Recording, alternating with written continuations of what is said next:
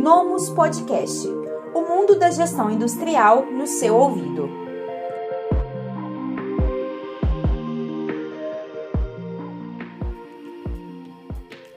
Oi, tudo bem? Aqui é a Rafaela Barreto, eu sou jornalista do Blog Industrial e hoje eu estou como convidada a Rita Pedrosa. Ela é economista, também é mestre em engenharia de produção. A Rita trabalha com consultoria de investimentos é, empresariais e finanças e também é professora universitária. Rita, muito bem, seja muito bem-vinda e eu estou muito feliz pelo nosso bate-papo e hoje a gente vai falar sobre gestão de custos na pequena indústria. Eu que agradeço o convite, Rafaela. Vamos bater um bate-papo sobre essa temática tão importante. Exatamente, Rita. Bom, a gestão de custos ela é importante em todos os segmentos e também a qualquer tempo, né? Em qualquer momento.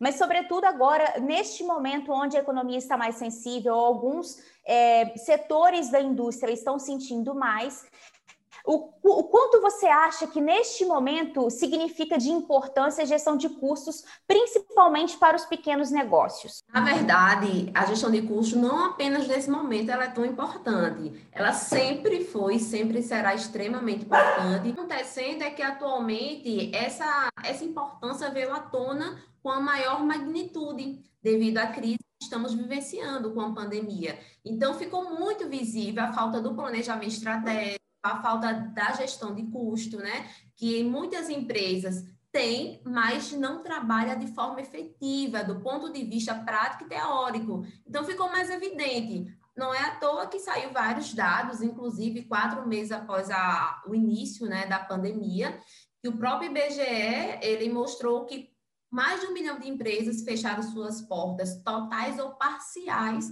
durante os quatro primeiros meses da crise. E aí eu fui pesquisar analisar o que é estava acontecendo. Como eu falei, eu sou professora universitária, coloquei meus alunos para fazer pesquisa juntamente comigo, porque eu gosto de fazer essa análise conjuntural, eu trabalho com essa análise de conjuntura local, nacional e internacional, até porque a gente vive no mundo global. Então, tudo que acontece lá fora e vice-versa, a gente impacta. Então, a gente tem que conhecer essas mudanças no mercado até para entender o comportamento atual. Então, nos estudos, nas análises, né, que a gente está, estamos estudando ainda, o que ficou mais evidente foi a questão do gerenciamento de custo, gerenciamento financeiro, propriamente dito. Porque custo é uma parte diretamente ao processo, mas quando a gente fala de finanças como um todo, a gente está falando da decisão estratégica empresarial.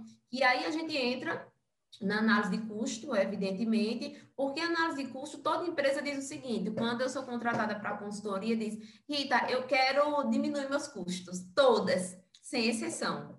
Todas Sim. têm mesmo, esse mesmo rol de fala, né? Quero diminuir meus custos, mas sem gastar muito. Eu quero diminuir meus custos, mas sem investir. Porque a mentalidade ainda, embora a gente tenha várias mudanças, né? Estamos tendo, inclusive, essa mudança na mentalidade que custo não é apenas um dispêndio ou um, um, gasto, porque a gente tem várias terminologias. Eu não vou me adentrar nas terminologias de significado de custo, de despesa, de gasto, mas pega na parte de custo propriamente dito. Então, muitos gestores, eles, pelo menos até então, imaginavam o seguinte: se eu estou investindo e eu estou tendo um custo maior, eu não estou vendo o resultado do meu processo. Vou dar um exemplo para vocês é, entenderem. Tem vários tipos de processo, claro, depende do tamanho da empresa. Vamos trazer aí para micro, micros e pequenas empresas. Então, essa visão de custo muitas vezes é vista por gestores como um dispêndio de dinheiro que possivelmente eles não vão recuperar. Vou dar um exemplo: custo com qualidade. Então, vou implantar uma ferramenta de qualidade no meu sistema, ou eu vou fazer uma capacitação de qualidade, tanto na área de serviço como na área de processo. Vou implantar um, um, um CEP, um controle estatístico de processo. Tá, mas eu estou tendo um custo, eu vou ter um dispêndio de dinheiro. Onde é que eu vou ver esse resultado, propriamente dito? Você vai ver esse resultado na melhoria da qualidade do seu produto, e com certeza quem vai dar o feedback disso é o próprio cliente final. Você vai analisar esse resultado quando o quantitativo de produtos do seu processo ele está com menos defeito, ou seja, você vai ter menos retrabalho, menos custos futuramente. Então, é essa lógica que muitas vezes os gestores no geral, principalmente os pequenos e o médio, por quê? Porque essa visão de custo ainda é vista como calcanhar de Aquiles Eu sempre digo o seguinte: custo é estratégia. A gente tem que analisar do ponto de vista de custo, volume e lucro. Porque quando você tem um custo maior, a gente tem que identificar esses custos foram oriundos de quê? Ou melhor, eu vou ter esse custo para quê? Então, eu sempre digo o seguinte: não é apenas a pergunta que vai nos direcionar, é a resposta que a gente vai ter com aquela pergunta. Então, nessa crise, o que, que a gente está vivenciando? A falta da gestão financeira, como um todo, né? a falta da gestão estratégica de custo, propriamente dito, que afetou diretamente as organizações. Se você me disser o seguinte, Rita, mas como é que que explica três, quatro meses o quantitativo de empresas dessa aqui no Brasil, a maioria de pequenas empresas, tá, Rafaela? Por quê? Porque no Brasil, boa parte das empresas é composta por pequenas e médias empresas, dados do IBGE. Então, a gente já vê o poder dela na nossa economia, no nosso PIB, na verdade. Então, as pequenas e médias empresas, ela tem um impacto muito grande no crescimento da nossa economia. São elas que, na verdade, fazem com que a nossa economia tenha um desempenho que pode ser significativo ou não. Então, a evidência é questão do planejamento, a visão de custo, muitas vezes distorcida, que os gestores têm, que já está mudando, mas precisa mudar muito, porque a gente atrela isso a outras decisões, decisões de investimento, decisões de financiamento. Se eu sei o meu custo, eu sei o quanto eu preciso ter financeiramente falando. Eu sei caso a empresa não tenha esse recurso como capital próprio, ela pode ir através de capital terceiro, mas quando ela sabe de quanto ela precisa, ela sabe quanto capital ela vai requerer externamente à organização. Outro fator, quando ela sabe do seu custo, ela sabe o quantitativo mínimo que ela precisa vender para, de fato, cobrir os custos e ter lucro. Eu não gosto muito dessa palavra lucro, não. E aí eu vou, eu vou explicar o porquê que eu não gosto.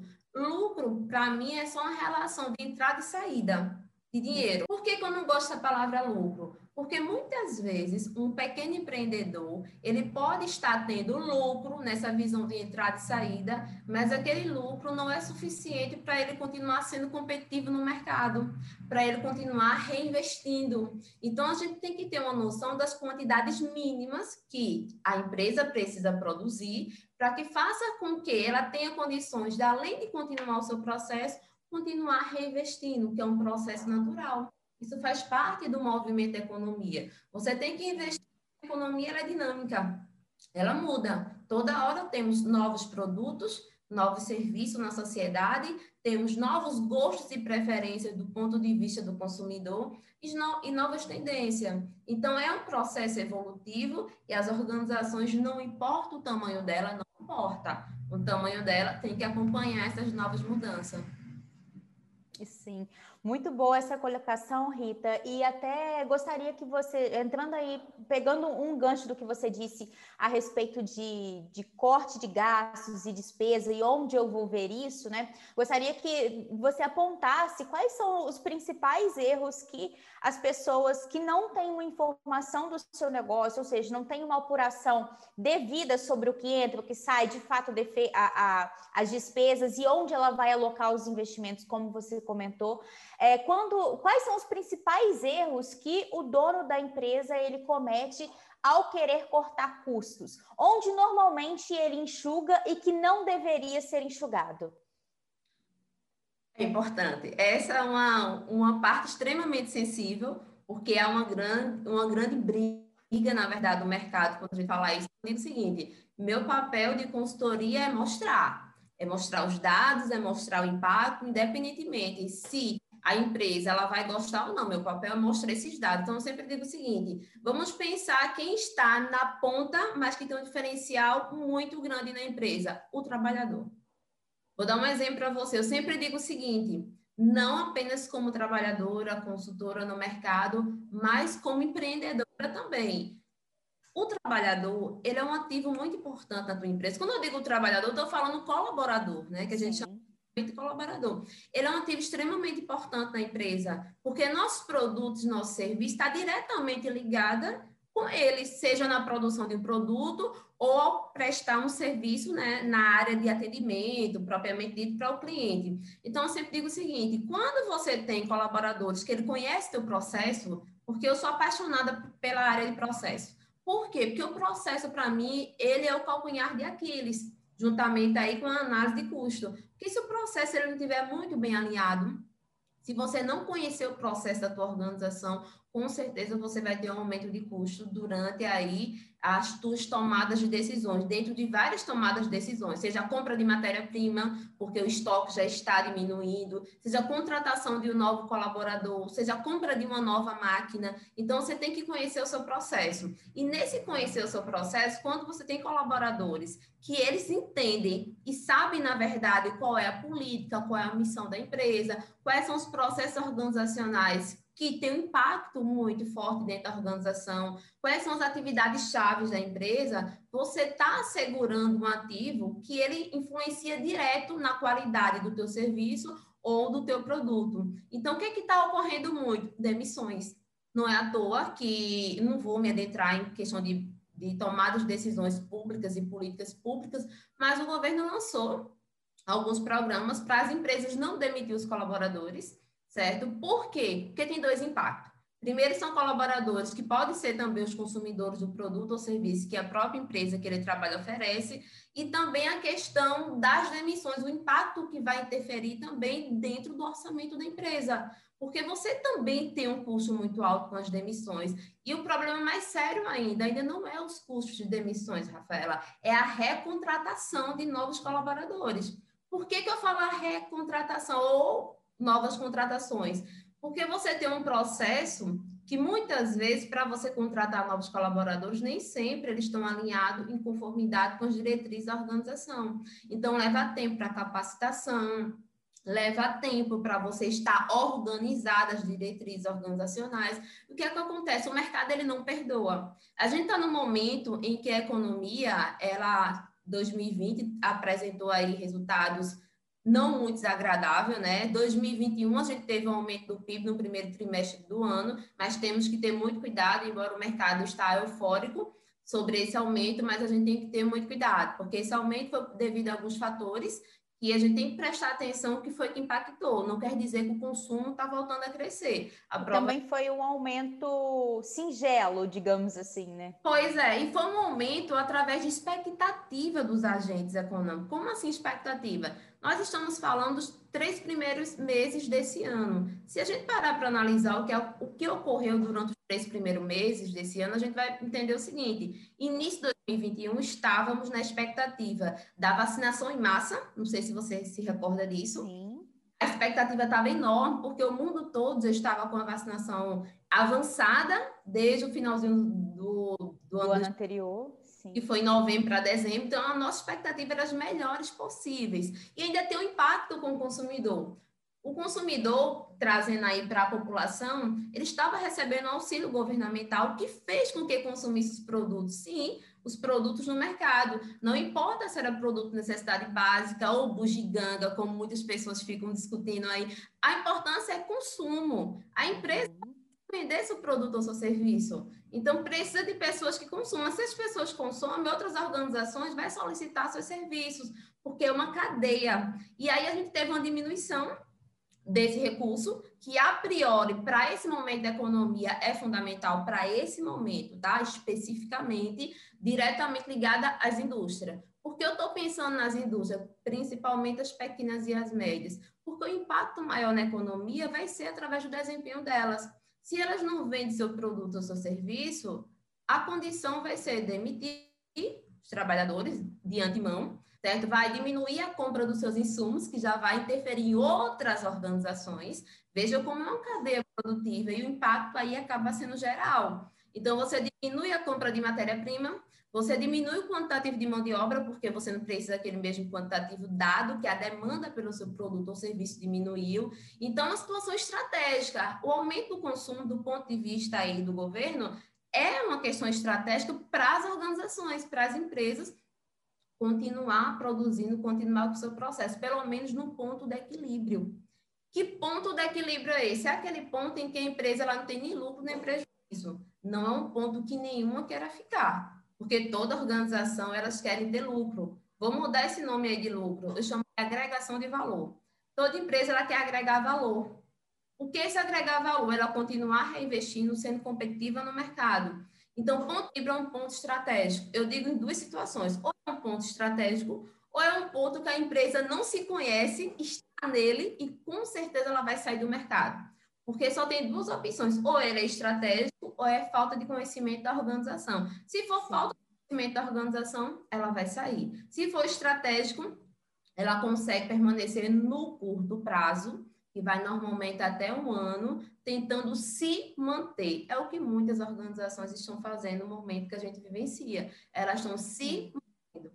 Então, é uma, uma situação complicada para as nossas organizações, para as nossas microempresas, para as nossas pequenas e médias empresas no geral, porque é uma situação que até então a gente não tinha vivenciado dessa magnitude. Então, a gente Sim. ah, trabalhador, a gente vai ter um custo também para contratar novamente. Por que eu digo contratar novamente? Porque eu, Rita, estou pensando do ponto de vista econômico. A economia é cíclica, ela vai ter altos e baixos.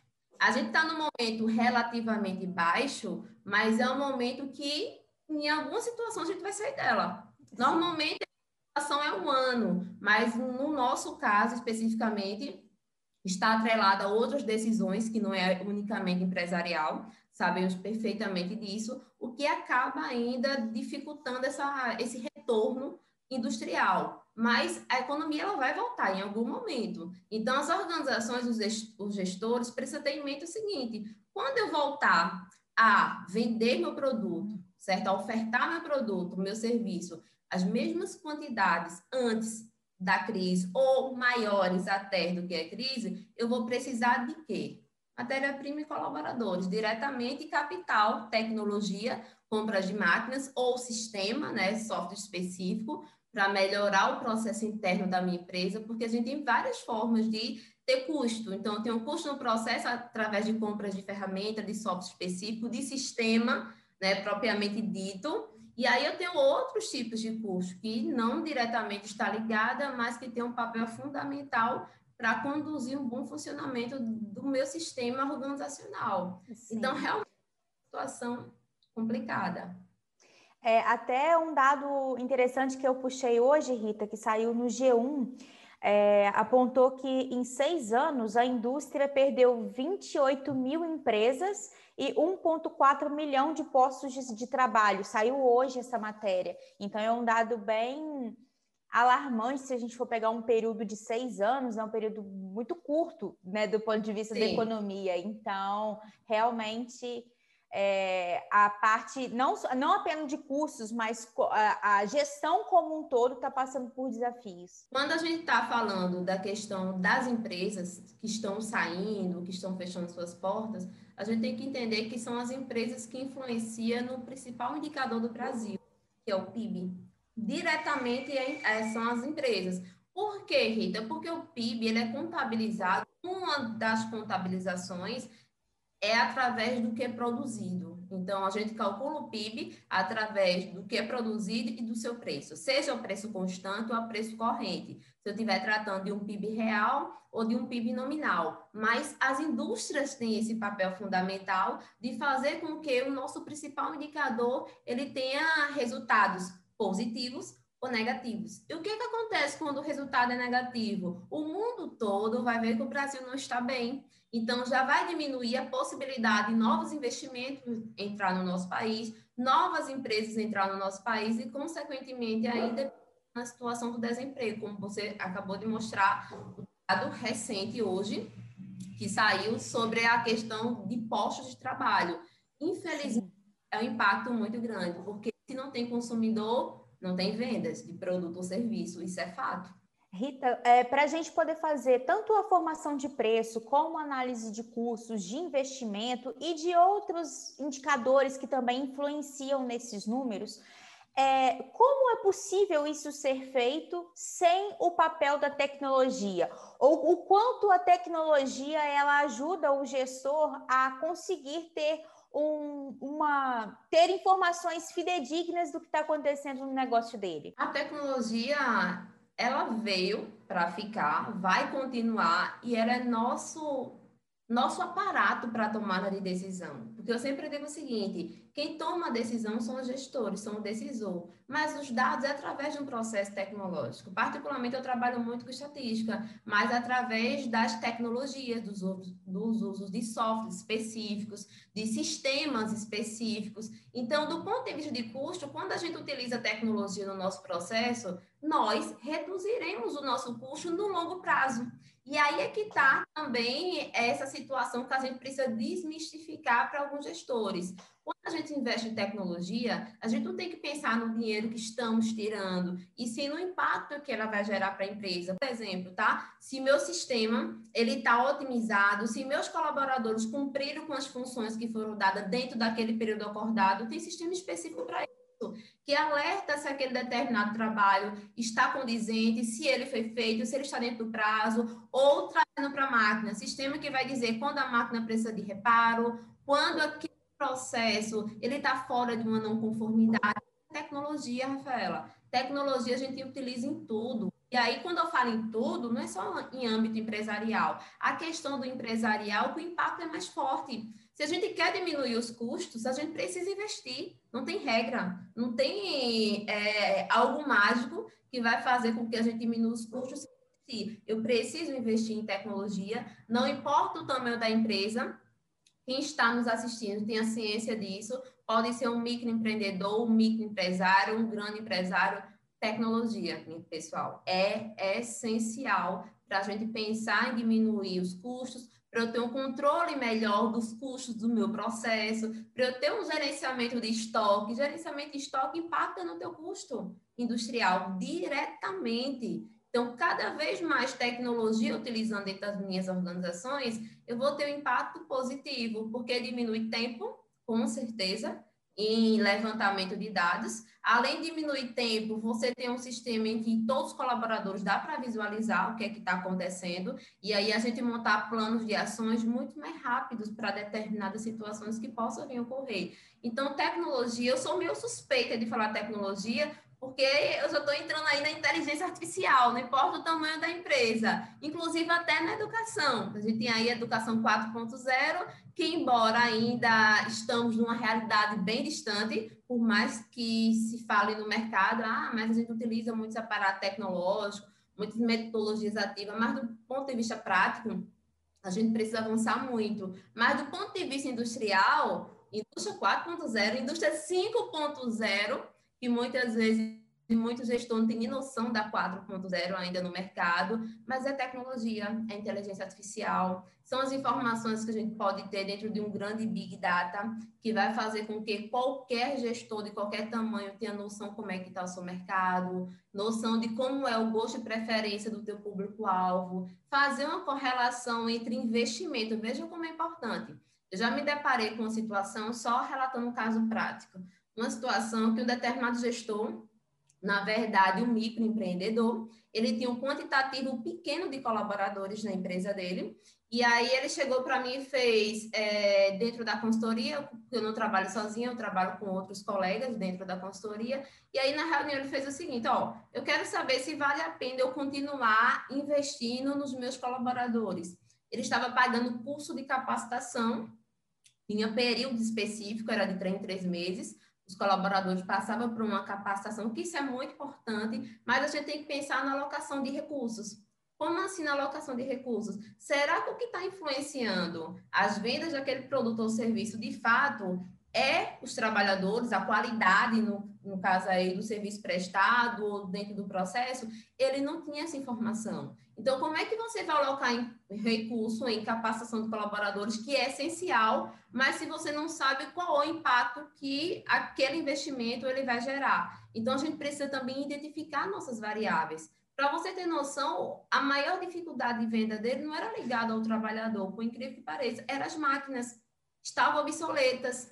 Então, não era erro do trabalhador, do colaborador, era falta de investimento em tecnologia, inclusive. Então, ele estava alocando os recursos em um setor, em uma variável errada, dado a limitação, não é, Rafaela? Porque toda empresa tem sua limitação de recursos. Sim. Se você não, Rita, tem empresas que não têm, igual até Bill Gates, né, com, com o imenso capital que ele tem, com certeza ele limita os gastos das suas organizações. Então, a gente tem uma limitação orçamentária do ponto de vista empresarial, que é o capital disponível. Então, essa alocação dos custos de forma eficiente faz parte de um planejamento gerencial da empresa e deve ser tratada como um plano contínuo. E, além de ser contínuo, eu vou dizer uma palavra bem feia, mas que as pessoas não gostam, mas eu digo sempre, obrigatória. Tem que ser uhum vida para mim é obrigado. Tem que ser literalmente obrigado você ter esse, essa gestão de alocação de custo, gestão de alocação de recursos, porque você tem uma limitação. Então você precisa saber onde você deve alocar. E isso também não é tão simples assim. Por isso que o planejamento estratégico ele anda extremamente colado e alinhado com as decisões gerenciais, que o custo faz parte das decisões gerenciais dentro das organizações. Sim. Rita, a gente percebe que principalmente nas indústrias, não só indústrias, mas empresas de outro segmento, onde principalmente a equipe é enxuta e muitas vezes, é, como alguns costumam dizer, o, o dono ou o gestor, a, a pessoa do financeiro, a pessoa que cuida dessa área mais gerencial da empresa, ela fica muito no achismo, é tudo muito aproximado. Então, o custo de, o, o preço de uma matéria-prima, ele entra na formação hoje, mas amanhã essa, esse valor ele já mudou e aí ele, isso não é atualizado. Ou outros fatores que influenciam no preço, no custo, na despesa e em outras coisas que tenham a ver com o resultado final da empresa são feitos todo, tudo de maneira aproximada. E eu gostaria que você é, pudesse apontar pelo menos é, o, a uma pessoa que quer melhorar nesse sentido e quer deixar o seu orçamento e a sua apuração mais fidedigna à realidade, né? Aquela também ideia de um pouco do que é é, o virtual e o que de fato aconteceu, o que realmente o estimado e o realizado, né? O, o que, que a pessoa que quer deixar isso mais próximo do que de fato está acontecendo na empresa dela precisa fazer em termos de mudança processual, pessoal ou tecnológico para poder adequar a essa nova melhoria? Perfeito. Essa é uma situação que acontece muito nas microempresas, né? Inclusive semana passada, entre um momento e outro, entre uma consultoria inclusive remota, é, uma, uma cliente minha, o, foi o primeiro encontro, na verdade, e aí quando eu fui falar da questão de custo, como ela estava fazendo a formação de preço, ela me disse algo aproximado. Ela fez, ó, eu vi uns vídeos no YouTube,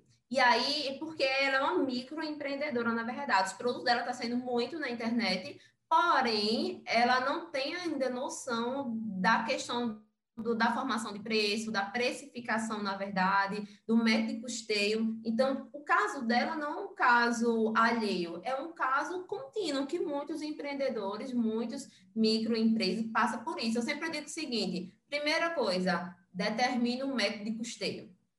Toda empresa tem que ter um método de custeio. Você tem que analisar esse método de custeio, como é que o preço do teu produto ele está sendo formado. Tem vários tipos de método de custeio. E você pode me dizer, Rita, pode perguntar qual seria o melhor. Não tem melhor, tem que analisar quais são os objetivos da empresa. Agora, o fato de não ter o melhor, tem que, vou dar uma ênfase aí, não que seja o melhor, mas tem um método de custeio específico que é cobrado pela nossa legislação brasileira, que é o método de custeio por absorção. Mas a gente não tem só método de custeio por absorção. Várias empresas que eu inclusive, trabalham prestando serviço, elas utilizam o método de custeio por absorção, que é aquele método que leva em consideração tanto os custos fixos como variável. Então, esse método, ele não depende do volume de produção. Veja a diferença, ele não depende do volume da produção. Já um outro método, como a gente chama método de custeio variável, ele depende sim do volume de produção. Então, você primeiro precisa determinar qual o método de custeio da sua organização. Isso é uma dica, tá, Rafaela? Toda empresa, não importa o tamanho dela, tem que determinar qual o método de custeio que utiliza. E a precificação do seu preço. Porque se eu estou falando de custeio, eu estou falando de produção, processo propriamente dito. Só que o preço final do produto não é apenas da produção, não é apenas aquele processo afim. Também tem uns processos que a gente chama auxiliares você tem preços que devem ser alocados, mas que muitas vezes não é percebido. Então, você tem preço aí que a gente chama preço para investimento em vendas, preço para área administrativa, que seria a despesa que você está tendo na área administrativa. Então, você tem vários tipos de preço que ele compõe o preço final do produto. Então, duas dicas importantes. A primeira é método de custeio, toda empresa deve se determinar. Então, quem está nos assistindo tenha ciência disso, corra para fazer, para você ter uma noção como é que os teus custos é apropriado no teu produto. E outra é o que a gente chama de formação de preço ou até mesmo a precificação dos teus preços porque aí tu tem que analisar quais são as variáveis, ou melhor, quais são, é, dentro da empresa, como é que eu vou apropriar aqueles custos e aquelas despesas, sim, porque tem os dois, dentro do meu preço final. Então, muitas vezes, a, os empreendedores, os empresários como um todo, ele já acaba não tendo essa percepção, como é que eu, eu não vou dizer o achismo, mas eu vou dizer essa percepção metódica, estratégica, porque isso é algo que tem que ser metódico e estratégico. Não cabe eu acho. Quando eu falo eu acho, eu estou deixando de considerar os dados. E aí eu não gosto dessa palavra eu acho, porque se alguém tiver numa apresentação me apresentando dados empresariais e dizer o seguinte, eu acho isso, Rita, eu digo, não, você não acha nada. Eu quero dados factuais eu quero dados do processo, eu quero dados do centro administrativo, eu quero dados do marketing, do planejamento de vendas. Então, são esses dados que a gente precisa para tomar decisão. Então, como é que eu vou determinar um preço final do meu produto? Que muitas vezes ocorre de fato isso. Eu determino o preço final do meu produto, mas de fato ele não é uma, um preço que corresponde ao que eu utilizei para chegar nele final. Vou dar um exemplo para você. Tem uma colega minha que ela terminou um curso na área da, de gastronomia, ela gostava muito dessa área, resolveu fazer o curso e começou a empreender e abriu empresa. E toda vez ela me ligava nessa correria, ela dizia assim: Rita, eu preciso falar com você, eu preciso de uma consultoria, porque eu não entendo como é que eu vendo tudo, mas o retorno não dá para eu continuar reinvestindo, não dá para fazer o que eu preciso, eu tenho financiamento bancário, eu tenho essas contas para pagar, eu tenho funcionários para pagar, mas eu estou vendendo tudo. O erro dela foi aonde? Precificação de preço. Ela não leva em consideração, não só no teu processo, mas também no teu serviço. Vou dar um exemplo para você, que às vezes as pessoas acabam menosprezando, mas quem é de setor de serviço tem que ter muito cuidado com a questão de preço. Vou dar um exemplo, se uma determinada empresária ela sai, precisa atender os seus clientes, determinado produto dela não é produto, é um serviço. Então, aconteceu também um caso parecido com esse. Se você sai do seu ambiente, você vai atender o cliente, você vai oferecer um sistema, você está ali acompanhando, você está em loco, você também tem um, uma despesa relacionada a isso. Como, Rita? Seu vestimento, a roupa que você usa, o produto que você precisa ter, o celular que você precisa ter, o computador que você precisa ter para ter que mostrar. Então, muitas vezes alguém, mas isso tem que estar inserido, eu digo, depende. Isso é ferramenta de trabalho? Isso faz parte do teu trabalho, porque se fizer parte do teu trabalho, esses, esses gastos têm que estar incorporados no preço final do serviço ou do produto que você oferece. As pessoas falam, mas eu tenho também porque meu celular é da empresa. Então, o seu celular, se é da empresa, se foi comprado para a empresa, é um recurso empresarial. Ele é um ativo da empresa. Então, não é porque você está andando com ele para cima e para baixo que você tem que incorporar como o seu uso dele é para a organização. Então, são essas coisas simples básicas que às vezes você esquece de precificar.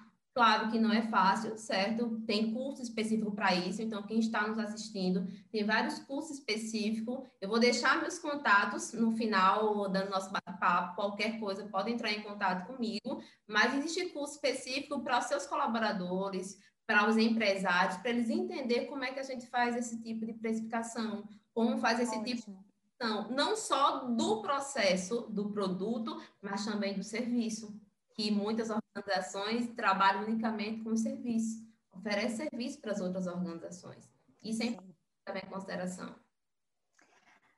É, bom, Rita, muito esclarecedor esses pontos que você expôs aqui para a gente. E chegando um pouquinho mais para a reta final do nosso bate-papo, eu gostaria que você pudesse elencar para a gente. Claro que eu sei que isso vai variar conforme o objetivo de cada empresa e talvez cada setor também, mas eu gostaria que você citasse quais são os principais indicadores ou métricas que devem ser consideradas e acompanhadas pelos gestores para ele prezar um bom fluxo de caixa e também para ele acompanhar onde seria é, os melhores investimentos ou para ele poder tomar uma decisão mais assertiva em relação à estratégia.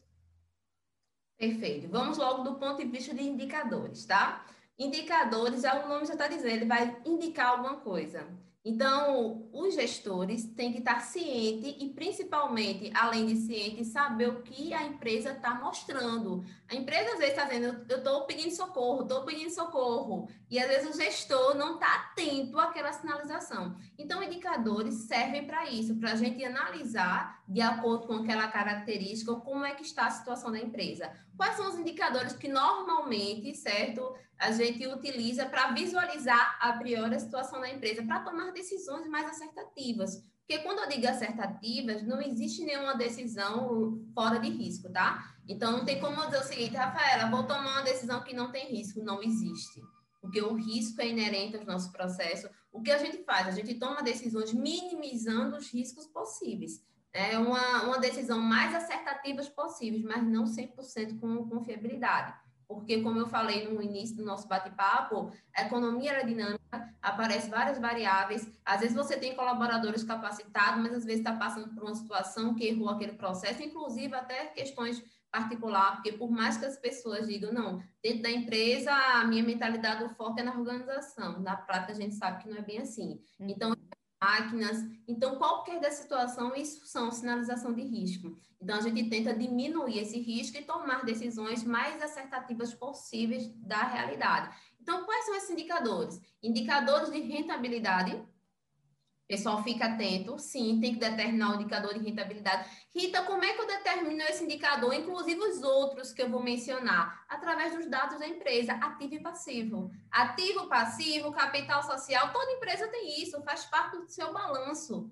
Então, faz parte do seu balanço e faz parte do seu DRE. Então, os dados que estão no balanço, os dados que estão com certeza no DRE, que é fruto aí do teu balanço, eles são dados que vai fazer com que vocês tenham condições de tomar decisão através de indicadores. Então, você não está pegando informações fora da empresa, está pegando informação de dentro da empresa. Porque, às vezes, tem gestores que pensam que o DRE é só para dizer se tem lucro ou prejuízo. Está errado. Entre lucro e prejuízo, tem um monte de informação que aquele teu DRE está sinalizando. Então, voltando para o indicador de rentabilidade. O indicador de rentabilidade, ele vai mostrar como é que está tendo o retorno da empresa. Então, eu tenho minha margem de lucro operacional, minha margem de lucro líquido, eu tenho meu retorno sobre o investimento, eu tenho retorno sobre meu ativo, sim, porque se eu compro um ativo, eu também tenho que ter uma, uma tomada de decisão com base no retorno que aquele ativo vai me proporcionar, porque a gente não toma decisão por nada, ninguém vai investir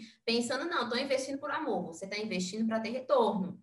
Ninguém aqui está investindo por amor. Perfeito quando a gente trabalha em algo que a gente ama. Esse, essa é a lógica. Mas você investe para ter retorno. Então, retorno sobre o investimento, retorno sobre o ativo, tudo isso chama indicador de rentabilidade. Então, gestores fiquem atentos aos indicadores de rentabilidade. Rita, como é que se calcula isso? Tem fórmulas específicas, inclusive dentro dos próprios sistemas. Ninguém vai fazer isso na mão, pelo amor de Deus. Então, toda vez que eu estou na sala de aula, como eu falo, eu trabalho aí na, no ensino superior, aí os alunos veem aquelas fórmulas, eu digo, olha, vamos utilizar a tecnologia nesse processo, viu? Porque o tempo aí é arcaico, não é não, então vamos aí, não, não tem algum software específico, vamos para Excel. O Excel pode nos ajudar muito para ter essa tomada de decisão. Então, a gente consegue fazer um ROI, um ROIA, a gente consegue analisar a margem de contribuição de vendas, isso é indicador de rentabilidade. Outro indicador de endividamento, muito importante. Eu consigo analisar o grau da minha dependência de terceiro, ou seja, aquelas organizações que têm capital terceiro, que na maioria das vezes é todas. Toda essa organização tem uma relação com o sistema financeiro, uma relação com o sistema bancário, um investimento, um financiamento. A maioria tem capital de terceiro inserido dentro da sua empresa. Então, você tem que analisar o quanto o capital de terceiro ele influencia na composição do teu capital e o quanto isso faz com que a empresa tenha menos retorno. Porque a gente também tem que ter cuidado. Às vezes, alguns gestores acham que tempo longo de pagar um financiamento é bacana, depende Depende de quê, Rita? Veja a correlação importante. Vamos correlacionar com o índice de endividamento com de rentabilidade? Se eu vou pegar um empréstimo, veja comigo, microempresário, se eu vou pegar um empréstimo para comprar uma máquina, eu sei que aquela máquina é muito importante e vai aumentar muito as quantidades produzidas, ou para comprar um sistema, um software específico, para melhorar também o meu processo internamente, uma intranet da vida. Então, se eu estou solicitando capital terceiro através de empréstimo financiamento bancário, eu tenho que também analisar se aquele ativo, seja ele imobilizado, intangível, se aquele ativo vai me dar um retorno dentro daquele prazo que eu tenho para pagar e se esse retorno é maior. Porque, veja, se eu tenho um financiamento para pagar em cinco anos e o ativo que eu estou comprando, investindo nele, eu vou recuperar apenas em sete, não vale a pena eu pegar esse capital emprestado mesmo a perder de vista, um quantitativo de tempo. Então, tem que ter cuidado com o tempo. Você analisa o seu endividamento com base no retorno que ele te pode proporcionar. Então, a gente tem índice de endividamento, índice de rentabilidade, índice de liquidez. Esse aí é o básico e importante. O que é indicadores de liquidez? Ele vai falar da tua capacidade de honrar os compromissos. Então, quando a empresa ela vai analisar seu indicador de liquidez, ela tem uma noção, principalmente no curto prazo. Tem um específico que é de longo, mas os demais são de curto prazo. Então, o que é o curto prazo, Rita, na área financeira? É um ano. Vamos pegar aí a questão de um DRE, que normalmente é de um ano para outro, tá? Então, é um ano. Então, esse indicador de liquidez, ele vai dizer o seguinte, será que você tem condição de honrar com as suas obrigações de curto prazo? Ou aquelas obrigações que são de imediatas? Podem ocorrer obrigações, obrigações de imediatos? Podem. A pandemia fez muitos gestores ter custos de imediato que até então não tinha pensado que poderia. Muito bem colocado, sim. E aí ele precisou de ter capital naquele momento em que ele não tinha. Então, se tivesse feito uma análise de disponibilidade, que a gente chama indicador de liquidez, de disponibilidade, ele poderia ter uma noção que ele não tinha aquela disponibilidade. Por que, que é importante ele ter essa noção? Porque aí ele vai precisar de um capital de giro para deixar alocado para situações emergenciais. Porque muitas organizações sabem o que é capital de giro na teoria, mas na prática não utiliza. Pensa que é o seguinte, se acontecer isso, a gente vê o que faz. Se. Essa palavra se ela é muito forte e muito impactante. Porque se acontecer, eu estou trabalhando com a perspectiva. Só que o mercado não perdoa, Rafaela, independentemente do tamanho da empresa. Esse se pode fazer, inclusive, você fechar suas portas. A gente precisa ter essa noção. É verdade. Muito bem colocado, realmente, Rita. É, todos esses pontos, na verdade, assim, esse tema aqui que a gente está falando é uma coisa muito atual e que sempre vai ser atual. Apesar da gente estar tá aqui citando dados de agora, muitas vezes a gente ter comentado sobre algo do período da economia de agora, nesse período de, de pandemia, mas custos, investimento e gestão sempre vai ser atual, né? Em qualquer momento, em qualquer segmento.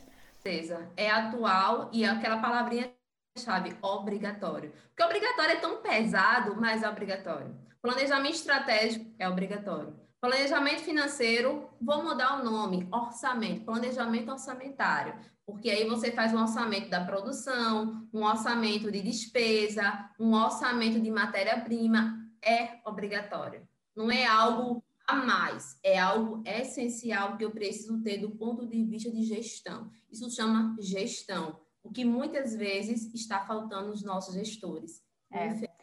É, o, o, gestor ele assume o papel de funcionário da sua própria empresa muitas vezes e a parte de gestão de fato fica negligenciada. Infelizmente isso acaba ocorrendo e, é, e essa mentalidade que a gente precisa mudar para fazer com Sim. que as empresas sejam de fato eficiente. Quando eu digo eficiente, é eficiente em todas as áreas organizacionais. Sim. Rita, quero agradecer o seu tempo, a sua disponibilidade. É, fiquei realmente muito feliz com o nosso bate-papo. É, espero que em breve a gente, quem sabe, possa estar aqui mais uma vez para poder falar sobre outras temáticas que tenham a ver também com a sua especialização, porque realmente foi bem legal a nossa conversa. Que bom, eu que agradeço o convite. Quem sabe futuramente a gente não tem outro bate-papo, certo? Sim, muito obrigada. Tchau, tchau. Esse podcast é oferecido pelo Nomus ARP Industrial, o melhor sistema ERP para pequenas e médias indústrias. Acesse nomus.com.br e saiba mais.